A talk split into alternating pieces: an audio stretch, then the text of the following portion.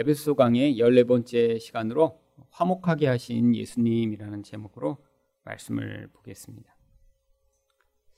예수 그리스도로 말미암아 우리에게 주신 축복 가운데 하나는 화목해 해 주셨다라고 하는 것입니다. 16절이 이렇게 이야기를 합니다. 또 십자가로 이 둘을 한 몸으로 하나님과 화목하게 하려 하심이라. 여기서 사용된 화목하게 하다라고 하는 아포카탈라소라고 하는 단어는 두 개로 나누어진 것을 다시 합쳐서 하나 되게 만들다 이런 뜻을 가지고 있습니다. 원래는 하나였습니다. 하나여야지만 제대로 기능할 수 있고 또 원래 만들어진 목적대로 잘 사용할 수 있는 것인데 무엇인가 문제가 생겨서 그 하나가 둘로 나누어진 것이죠. 그런데 이렇게 나누어진 것을 다시 하나 되게 해서 원래의 목적대로 사용할 수 있게 만드는 것을 여기 나오는 화목해 하다라고 하는 뜻으로 사용하고 있는 것입니다. 그렇다면 예수님은 무엇을 화목해 하셨나요? 첫 번째로 깨어진 인간 관계를 화목하게 하셨습니다. 13절 말씀을 보겠습니다. 이제는 전에 멀리 있던 너희가 그리스도 예수 안에서 그리스도의 피로 가까워졌느니라. 여기 있는 멀리 있는 너희는 에베소 교인들을 이야기하는 것이죠. 유대인들의 관점으로는 이방인들이었습니다. 그런데 유대인들은 이 이방인들을 마치 짐승보다도 더 못한 존재로 여겼습니다. 이렇게 유대인과 이방인들이 나누어지게 된 그 이유의 가장 중심적인 그런 원인은 바로 유대인들이 자기 의가 가득했던 사람들이었기 때문이죠. 우리들은 특별한 사람이고 우리들은 하나님이 주시는 특별한 율법을 행하기 때문에 너희들보다는 나은 존재다라고 하는 자기의가 있었기 때문입니다. 결국 이렇게 자기의가 있는 사람은 교만하게 되어 있습니다. 내가 남보다 더 나은 무엇인가를 가지고 남과 나를 구분한 뒤에 그래서 그렇게 모자란 사람을 향해 이 교만한 태도를 보이는 모습. 결국 이 교만이 이방인들을 향해 표출되자 이방인들은 유대인들을 어떻게 반응했나요? 사실 당시의 상황을 보면 이렇게 유대인들이 이방인을 이렇게 멸시하고 무시할 수 있는 그런 아무런 능력이나 조건을 갖지 못했습니다. 지금 유대인들은 나라가 망한 지 벌써 수백 년이고요. 로마의 압제 가운데 살아가고 있었고요. 그리고 아주 비참한 그런 생활을 하는 사람들이 많은 그런 형국이었습니다. 근데 그들이 자기들은 율법이 있고 하나님 백성이라고 자기들을 지배하는 사람들 또 아주 오래된 역사와 문명을 가진 사람들을 이렇게 비웃고 무시하자 그들은 또 그들 나름대로 자기들이 가지고 있는 자기의 힘과 또한 그런 자기 상황을 통해 유대인들을 무시하기 시작했습니다. 이 둘이 이렇게 서로 맞붙어 있으니까 이들 사이에는 하나 될 수 없는 이런 갈등과 고통이 가득했죠. 그런데 이 유대인과 이방인들이 보였던 이러한 태도가 사실 죄가 만들어내는 가장 전형적인 모습입니다. 인간의 죄가 사람에게 영향을 미치기 시작하면 그 죄는 반드시 이런 인간 관계를 깨어지게 만드는 결과를 나타나게 되어 있습니다. 그런데 인간 관계가 깨어지는 다양한 원인들이 있죠. 근데 그 중에 하나가 바로 이 유대인들과 이방인들이 보인 인간의 이 무서운 교만 때문입니다. 나는 괜찮은 존재이고 너는 좀 모자란 존재라고 생각할 때 자기보다 그렇게 잘나지 못하고 똑똑하지 못하고 또 혹은 완벽하지 못한 그런 존재를 향해 멸시하고 무시하는 태도를 보일 때 결국 서로 안에 갈등과 분열이 나타나게 되어 있는 것입니다. 죄가 만들어내는 이 무서운 영향력의 근거는 바로 인간이 선악과를 따먹음으로 하나님처럼 되려고 하는 데서 이 모든 죄의 영향력이 시작되었기 때문입니다. 하나님처럼 되려고 하는 것이 인간 사회에서는 결국 남보다 나은 누군가를 만들어내고 그래서 내가 너보다 낫다라는 그 자기 위안과 자기 의의를 얻고자 하는 태도로 나타나기 때문이죠. 세상에 만약에 이렇게 내가 남보다 나은 존재다라는 것을 드러내도 아무 소용이 없고 또 사람들이 서로를 바라볼 때 와, 나보다 굉장히 멋지네. 어, 나보다 좀 모자라네. 뭐 이런 관점으로 보지 않는다면 아마 세상에는 많은 갈등과 고통이 사라질 것입니다. 아마 또 사람들이 이렇게 남에게 보이고자 행하는 많은 일들이 사라지겠죠. 여러분 생각해 보세요. 세상에 얼마나 많은 사람들이 남보다 나은 자기를 만들기 위해 몸부림치며 살아가나요? 그럼 만약에 사람들이 정말 그런 비교와 관계없이 살아간다면 아마 세상에 대부분의 아름다운 옷들도 다 사라질 거예요. 그냥 흰 저고리에 무명 치마 입으면도 그냥 스스로 어, 나 시원한데? 라고 입으면 되죠. 하지만 여자들에게 판매되는 그 많은 옷들, 사실 실용성 때문에 판매되는 게 아니라 남보다 이뻐 보이기 위해 파는 옷들이죠. 여러분, 세상에는 아마 자동차도 종류가 굉장히 단순해질 거예요. 그럼 사람들이 차를 사는 목적이 물론 교통수단을 위해서 사는 사람들도 있지만 또 많은 사람들은 그것으로 내가 남과 다르다라는 것을 드러내고자 차를 삽니다. 여러분, 사람들이 또 학교에 가고자 몸부림치는데 어떤 학교에 가고자 하죠? 좋은 학교라는 학교에 가고자 몸부림치죠. 왜요? 내가 남보다 더 좋은 학교에 가야 그것이 내가 괜찮은 인간이라고 그렇게 증명할 수 있는 수단이 된다고 생각하기 때문이죠.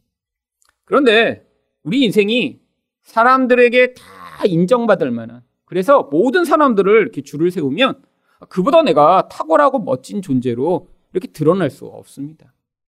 무엇인가 하나 잘하면 반드시 무엇인가 하나 문제가 있게 되어 있어요.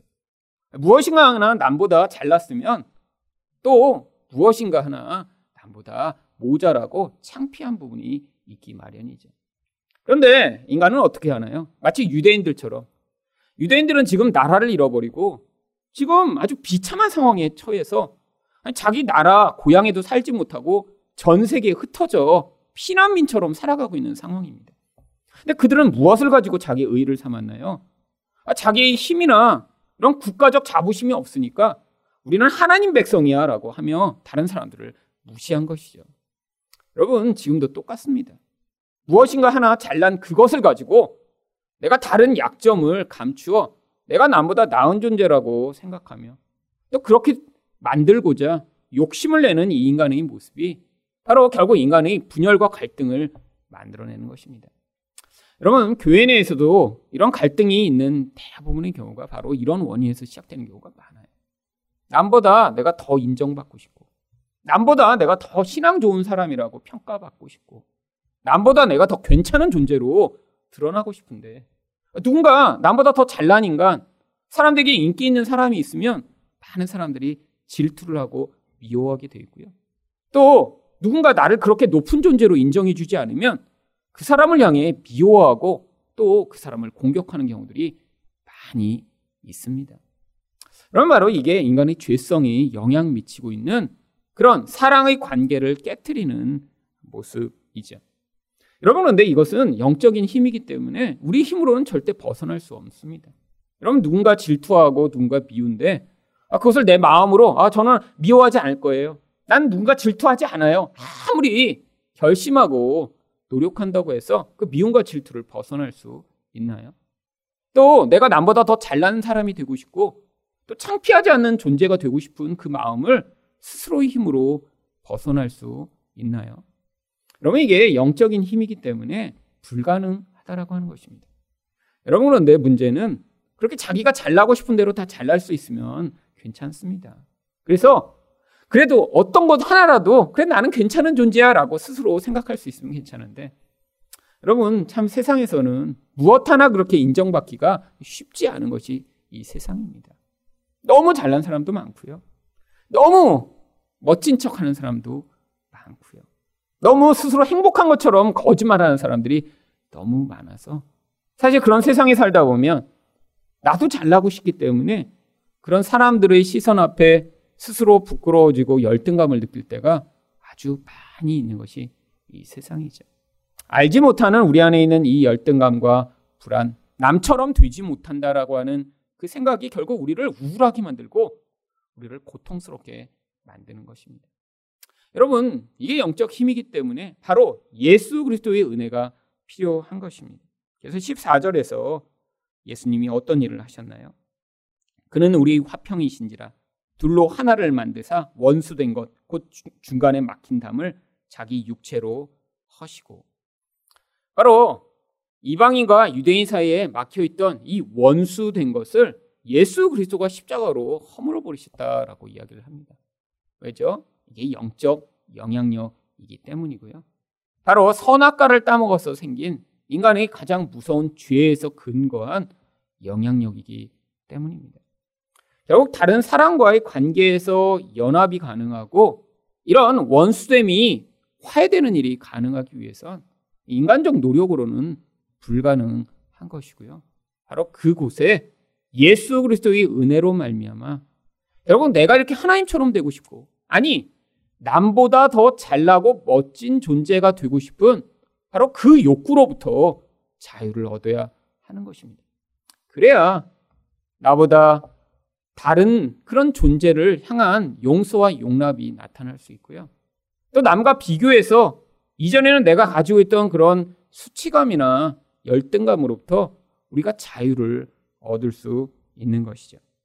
또한 15절 상반절을 보시면 예수님이 십자가로 하신 또 다른 일이 이렇게 나옵니다. 법조문으로 된 계명의 율법을 폐하셨으니 아니 왜 원수된 것만 이렇게 깨뜨리신 것이 아니라 또 계명까지도 깨뜨리셨다라고 이야기하고 있는 것인가요? 이 계명은 바로 유대인들이 지키던 정결 의식 또 그 율법으로 말미암아 하나님 앞에서 자기 자신이 특별한 존재로 여김을 받도록 만드는 그런 모든 종교적 의식을 이야기하는 것입니다. 구약에서 하나님은 유대인들에게 율법을 주셨습니다. 그 율법 가운데 가장 중요한 것이 바로 어떻게 죄를 해결하여 하나님 앞에 나아갈 수 있는가 하는 것이었죠. 그런데 이제는 더 이상 그 율법이 필요 없는 거예요. 여러분, 우리가 어떻게 죄를 해결받을 수 있나요? 바로 예수 그리스도의 보혈로 말미암아 우리 죄를 해결받게 된 것입니다. 우리도 더 이상 이제는 유대인들처럼 뭐 양을 죽이거나 소를 죽일 필요가 없게 된 것이죠. 예전에는 유대인들은 자기들이 그것으로 말미암아 거룩해졌다고 이방인들을 깔봤는데 이제는 예수로 말미암아 하나님 앞에 우리가 온전히 설 수 있는 길이 열렸기 때문에 더 이상 그 율법이 다 무효화된 것입니다. 그래서 15절 하반절에 또 뭐라고 말씀하시나요? 이는 이 둘로 자기 안에서 한 세 사람을 지어 화평하게 하시고 바로 이렇게 예수 그리스도의 십자가로 말미암아 자기가 하나님 되고자 하며 또 그 죄 안에 묶여 있던 자들이 이렇게 새로운 자리에 서게 된 것을 세 사람이라고 부르는 것입니다. 이세 사람은 노력이나 또 자기 결심으로 불가능한 것이고요. 우리 안에 예수 그리스도의 그 십자가의 능력이 얼마나 깊이 있게 임했냐에 따라 그세 사람의 영향력이 더 강력하게 나타나게 되겠죠.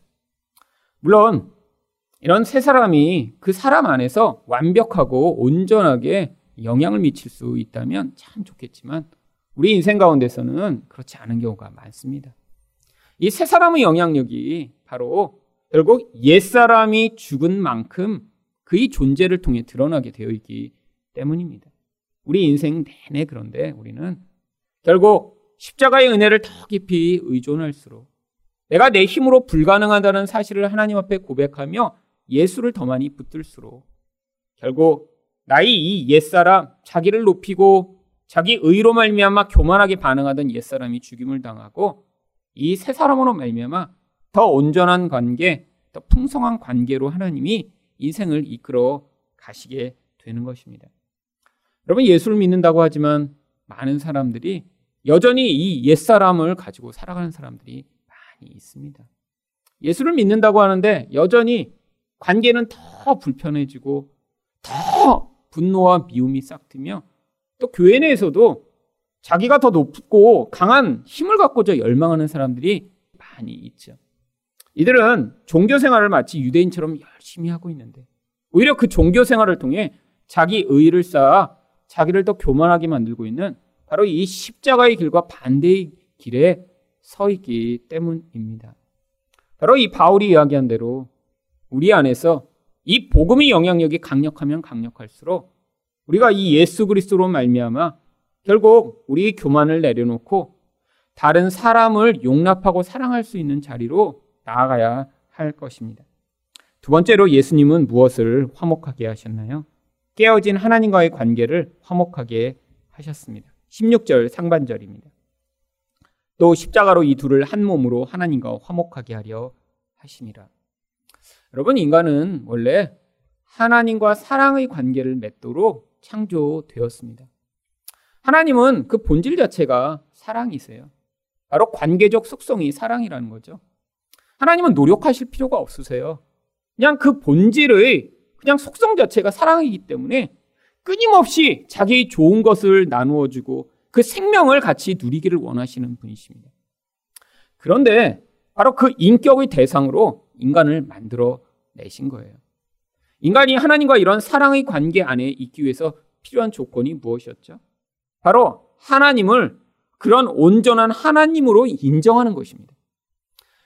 하나님을 하나님으로 인정하고 우리가 하나님을 섬기는 자리에만 서면 하나님이 우리를 종처럼 다루시는 것이 아니라 온전한 사랑으로 우리를 통해서 그 하나님의 생명이 얼마나 아름다운가를 이 보이는 세상 가운데 보여주시고자 한 것이죠. 그것을 바로 형상과 또한 모양이라고 부르는 것입니다. 특별히 여기서 형상이라고 하는 단어가 보이지 않는 영적인 것을 보이는 형태로 드러내는 것입니다. 하나님은 보이지 않는 영역에 계세요. 근데 그 보이지 않는 영역에서 하나님은 거룩하고 완벽하고 사랑이 풍성한 분입니다. 근데 이 보이는 세상을 만드신 다음에 그 보이지 않는 하나님의 모습을 보이는 우리를 통해 세상에 드러내시고 싶으셨던 거죠. 그게 바로 하나님의 영광이 드러나는 것입니다. 그렇게 하나님의 영광이 드러날 때 우리가 바로 하나님과 그 깊은 사랑의 관계 안에서 끊임없이 하나님과 깊은 관계를 맺으면 우리를 통해 하나님의 모습이 나타나게 되는 것이죠. 근데 문제가 발생했습니다. 우리가 이 사랑의 관계만 맺으면 계속 그럴 수 있었는데 우리가 하나님처럼 되려고 반역을 하는 순간에 하나님과의 사랑의 관계가 깨어져 버린 거예요. 여러분 마치 이제 남편이 있고 아내가 있는데 남편이 밖에서 일을 해서 돈을 벌어와서 아내한테 이제 좋은 거를 사다 주고 또 월급도 다 갖다 주고 그런다고 생각해 보세요. 근데 그게 언제까지 가능하죠? 부부 관계가 유지될 때만 가능합니다. 관계가 깨어졌어요. 만약에 아내가 나한테 이렇게 좋은 것을 주는 남편 말고 밖에 나와서 다른 남자랑 바람이 났다고 생각을 해보세요. 그러면 더 이상 그 남편이 베푸는 그 혜택을 받을 수 없는 것입니다. 여러분, 인간도 마찬가지예요. 바로 하나님과의 관계가 깨어지는 순간에 하나님이 그 사랑의 관계를 맺는 자에게 생명을 계속 주셨는데 그 생명이 끊어지고 인간은 가장 비참한 상태에 놓이게 됐죠. 그런데 바로 예수님이 이것을 다시 회복시켜 주신 것입니다. 창세 전에 하나님이 계획하셨던 대로 아담과 하와를 만드시고 하나님과 아담과 하와가 그런 연합된 상태에 있었던 모습대로 바로 예수 그리스도의 십자가로 말미암아 하나님과 우리 사이에 이렇게 화목해 하시는 은혜를 베풀어 주신 것이죠. 그런데 우리와 하나님만 화목해 하신 것이 아닙니다. 골로새서 1장 20절을 보시면 예수 그리스도의 십자가가 무엇을 화목해 하셨는지 이렇게 이야기를 합니다. 그의 십자가의 피로 화평을 이루사 만물 곧 땅에 있는 것들이나 하늘에 있는 것들이 그로 말미암아 자기와 화목하게 되기를 기뻐하심이라. 온 세상 만물까지도 하나님과 화목하게 되시기를 원하신대요. 아니, 죄는 인간이 지었는데 왜 온 세상 만물도 하나님과 단절되었다고 성경이 이야기하는 것일까요? 여러분, 바로 이 인간을 통해 하나님은 이 온 세상 만물을 다스리시고 통치하심으로 온 세상 만물과도 관계를 맺기를 원하신 것입니다. 여러분, 하나님은 영적인 하나님이세요. 사실 이 눈에 보이는 세상이 필요 없으신 분이십니다. 그런데 하나님이 그런 사랑의 관계를 맺는 우리를 창조하심으로 말미암아 우리가 살아갈 세상을 만드시고 우리로 하여금 그 하나님의 생명을 받아 우리가 하나님처럼 세상에서 이 눈에 보이는 만물과 관계를 맺을 때 그 세상 만물과도 하나님이 마치 연합되어 있는 것 같은 그 하나됨을 누리시고자 하신 거예요. 근데 문제가 생겼습니다. 중간에서 우리가 잘못돼 버린 거예요. 그러니까 하나님이 눈에 보이는 이 세상과 직접 관계를 맺으실 수 없게 된 거예요. 또 어떤 문제가 있습니까? 우리가 잘못돼 버리니까 결국 그 죄의 영향력으로 말미암아 눈에 보이는 모든 세상이 다 타락하고 그 결과로 고통하게 된 것이죠. 그래서 로마서 8장 21절과 22절은 이렇게 이야기합니다. 그 바라는 것은 피조물도 썩어짐의 종노릇 한 데서 해방되어 하나님의 자녀들의 영광의 자유에 이르는 것이니라. 피조물이 다 이제까지 함께 탄식하며 함께 고통을 겪고 있는 것을 우리가 아느니라. 여러분 그 결과로 온 세상이 고통하게 되었습니다. 물론 그 고통은 영적 고통이며 또 온 세상을 덮고 있는 고통이죠. 하지만 이 고통스러운 상황은 현재도 계속해서 일어나고 있습니다. 지금 이 세상에 존재하는 생물체들이 결국 인간 때문에 계속 멸종돼 가고 있어요. 결국 앞으로 이 인간으로 말미암아 이 모든 생물들이 다 지금 사라져 버릴 위기에 처해 있죠. 실제로 이렇게 큰 짐승들 말고 아주 작은 생물들은 1년에도 몇만 종이 인간 때문에 사라져 가고 있다고 합니다. 결국 계속 파괴를 시키는 거예요. 어떤 목적으로요? 인간 자기 욕심을 위해서. 근데 하나님이 이 세상을 만드신 것이 결국 인간을 위한 것입니다. 왜요? 인간은 눈에 보이는 이 세상이 없이는 존재할 수가 없어요. 근데 이 인간이 탐욕으로 말미암아 그 하나님이 인간을 위해 만드신 것도 그 탐욕으로 파괴함으로 말미암아 그 고통을 결국 인간이 경험하게 되고 있는 것이죠. 여러분 이렇게 공기가 오염돼서 마스크를 써야지만 이렇게 길거리를 다닐 수 있는 세상이 오리라고는 사실 우리가 이전에 생각을 했겠어요. 또 햇볕을 이렇게 받으면 자외선으로 말미암아 암이 걸릴 수 있다라는 그런 세상에서 이렇게 살게 되리라고 누가 생각을 했겠어요. 그럼 이제 우리들은 보면 이게 우리는 도시에 살고 또 농촌에 사는 분들은 공기도 좋고 이렇게 그런 데 사니까 더 오래 사실 것 같은데 오히려 농촌 사는 분들이 햇볕을 많이 봐서요 피부암에 그렇게 많이 걸린대요. 천장이 지금 다 구멍이 뚫렸습니다. 하나님이 다 이렇게 자외선이 통과되지 않도록 막아놓으셨는데 인간이 너무나 많은 화학물질을 쓰고 또 소를 기르고 그래서 하늘에 구멍이 뻥뻥 나서요. 햇볕을 그냥 쐬기만 해도 암에 걸리는 그런 세상이 온 것이죠. 여러분 이게 개선이 될까요? 앞으로 미세먼지나 이런 초미세먼지가 점점 줄어들까요? 아닙니다. 점점 심해지겠죠. 눈에 보이지 않는 더 나쁜 것을 우리가 지금 영향받고 있는지도 몰라요. 마치 일본의 방사능으로 말미암아 지금 바다가 다 오염이 돼서 여러분 후쿠시마에 있었던 이 원자력 발전소의 붕괴로 말미암아 이미 태평양 전체에 그 방사능이 다 퍼졌습니다. 그래서 후쿠시마산 생선만 먹지 않으시면 방사능과 관계없는 게 아니라 그게 벌써 해류를 타고 태평양 한 바퀴 다 돌았더라고요. 물론 양은 차이는 있겠죠. 뭐 직접 그 앞에서 먹은 생선은 훨씬 더 방사능이 많겠지만 전 세계 바다를 벌써 다 퍼져서 돌았습니다. 여러분 그뿐만인가요? 사람들이 매일 마시는 플라스틱이 바다로 들어가서 바로 크릴 새우가 그걸 다 잘게 쪼갭니다. 그 다음에 그 크릴 새우를 누가 먹죠? 바로 생선들이 다 먹어요. 결국 그래서 그 미세 플라스틱을 생선을 먹으면 우리가 다 먹게 됩니다. 결국 우리가 우리 자신을 지금 파괴하고 있는 거예요. 왜요? 탐욕과 죄악이 결국 이 온 세상을 다 파괴하여 결국 온 생물이 고통하는 그런 세상을 만들어낸 것이죠. 여러분, 하나님이 맨 처음에 인간을 만드시면서 인간에게 어떤 명령을 주셨나요? 창세기 1장 28절입니다. 하나님이 그들에게 복을 주시며 하나님이 그들에게 이르시되 생육하고 번성하여 땅에 충만하라 땅을 정복하라 바다의 물고기와 하늘의 새와 땅에 움직이는 모든 생물을 다스리라. 여러분, 통치의 명령을 주셨습니다.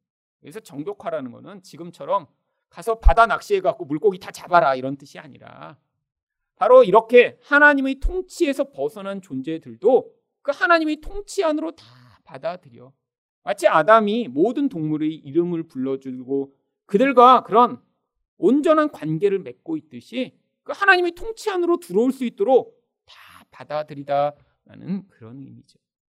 여러분, 그런데 무슨 일이 벌어졌나요? 죄가 들어오면서 결국 인간이 이 온 세상에 악영향을 미치게 되었습니다. 그런데 그게 그냥 인간만이 미치는 악한 영향력이 아니에요. 하나님은 인간에게 온 세상을 통치하고 다스리는 권세를 부여하셨죠. 근데 그 권세를 잃어버리게 된 거예요. 그럼 그 권세가 어디로 갔나요? 그 권세가 바로 마귀에게로 갔음을 마귀가 스스로 고백합니다. 누가복음 4장 5절과 6절입니다. 마귀가 또 예수를 이끌고 올라가서 순식간에 천하만국을 보이며 이르되 이 모든 권위와 그 영광을 내가 내게 주리라. 이것은 내게 넘겨준 것이므로 내가 원하는 자에게 주노라. 여러분 이 세상을 보면서 이거 다 내 거래요. 마귀가. 이 권위와 영광이 다 자기 거래요. 그리고 자기가 아무한테나 줄 수 있대요. 근데 뭐라고 얘기합니까? 이것을 누가 넘겨줬어요? 아담이 내게 넘겨준 것이므로 내가 원하는 자에게 줄 수 있다라고 얘기하는 것이죠. 여러분 그래서 마귀를 세상의 왕이라고 부르는 것입니다. 원래 인간이 이 온 세상의 왕으로 하나님을 대행하여 통치하게 되어 있었는데 그 권세를 빼앗겨 버린 거예요. 여러분 그 결과가 무엇입니까? 사람들이 마귀의 노예가 되어 지금 살고 있는 그런 세상이 된 것이죠. 여러분 그런데 인간은 여기서 벗어날 수가 없었습니다. 마귀의 종이 돼서 죽을 때까지 마귀가 시키는 대로 갈등하고 우상 숭배하고 남을 미워하고 욕망을 이루기에 살다가 결국 자기도 고통스러운 인생을 벗어날 수 없었는데 바로 16절 하반절에서 무슨 일이 벌어졌나요? 원수된 것을 십자가로 소멸하시고 바로 예수 그리스도의 십자가가 나타난 것입니다. 예수 그리스도의 십자가가 도대체 무슨 일을 했나요? 골로스 2장 14절과 15절을 보시면 십자가에 못 박으시고 통치자들과 권세들을 무력하여 드러내어 구경거리로 삼으시고 십자가로 그들을 이기셨느니라. 바로 이 마귀의 권세를 예수님이 이기셨기 때문입니다.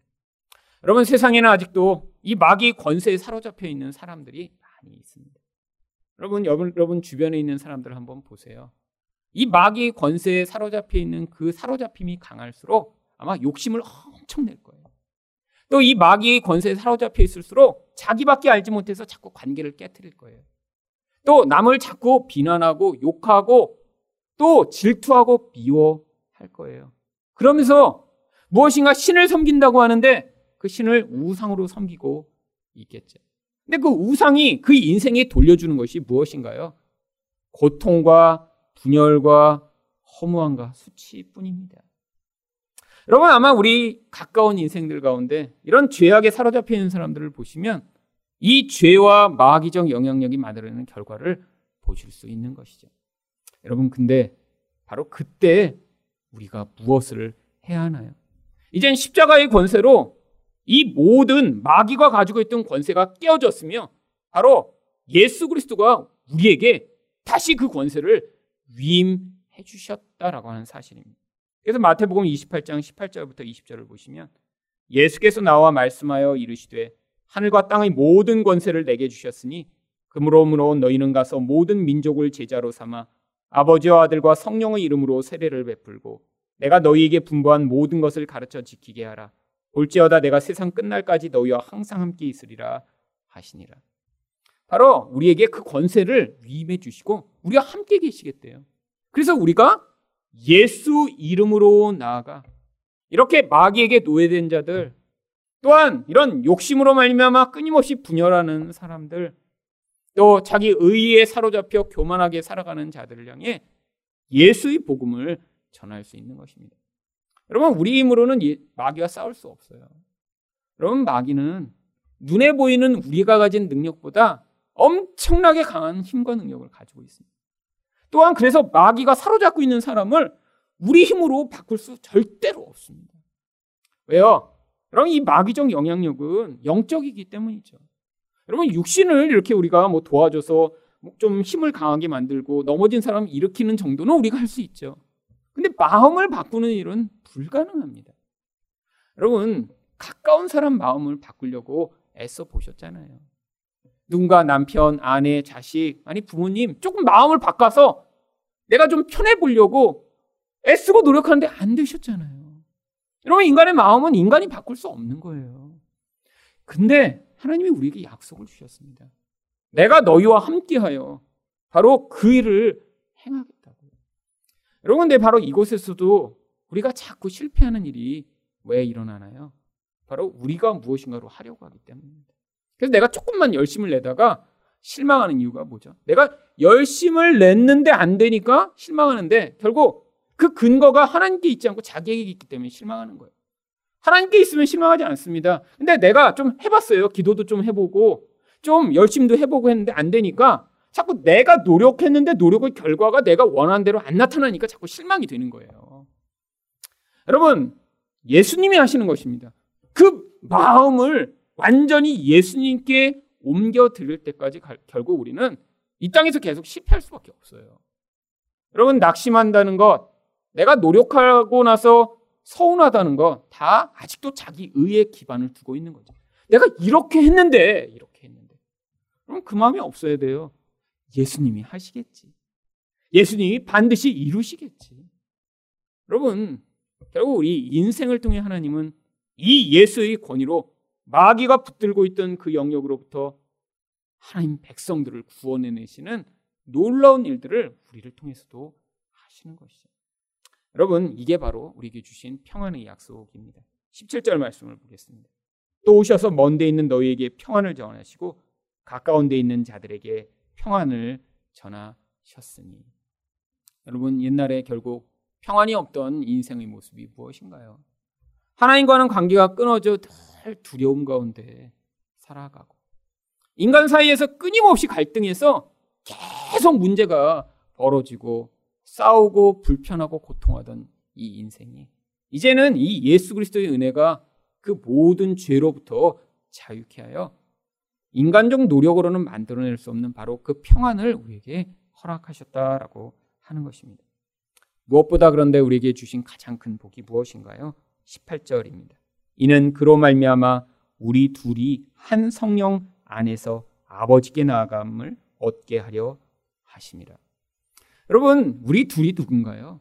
옛날엔 이렇게 원수였던 자가 같이 이젠 하나님 안에서 모두 하나 된 이 놀라운 은혜가 바로 이 평안의 가져온 결과라는 것이죠. 여러분, 천국이라는 곳은 어떤 곳인가요? 바로 이렇게 이전엔 원수였던 자들이 그곳에는 그냥 같이 있는 것이 너무 행복하고 좋은 곳이 바로 천국입니다. 천국에 가면 뭐 좋은 시설이 있고 맛있는 음식이 있고 너무 재미있어서 천국이 좋은 곳이 아닙니다. 여러분 요즘 같이 이렇게 정말 세상에 놀거리가 많고 재밌어지는 이 세상에서는 그럼 이 세상이 천국이에요. 여러분 아니요. 천국은 바로 여기에 이게 담겨 있어요. 어떻게요? 우리 둘이 한 성령 안에서 아버지께 나아가는 바로 그것이에요. 옛날엔 맨날 싸우고 같이 있고 싶지 않았고 그냥 확 절벽에서 밀어버리고 싶은 그 존재가 이제 나랑 손잡고 우리 아버지한테 같이 가서 너무 같이 있으니까 좋은 거예요. 바로 그게 천국이라는 거예요. 그게 하나님도 옛날에는 무서워서 가까이 다가가지 못했는데 그, 그 좋은 하나님을 마음껏 하나님께 나아가 그 품에 안겨 기뻐하고 노래하고 찬양할 수 있는 바로 그곳이에요. 여러분, 이게 바로 십자가가 가져온 결과입니다. 물론 이 땅에서는 문득 문득 맛보게 돼 있어요. 자주 맛보면 좋겠는데 문득 문득 맛보게 돼 있습니다.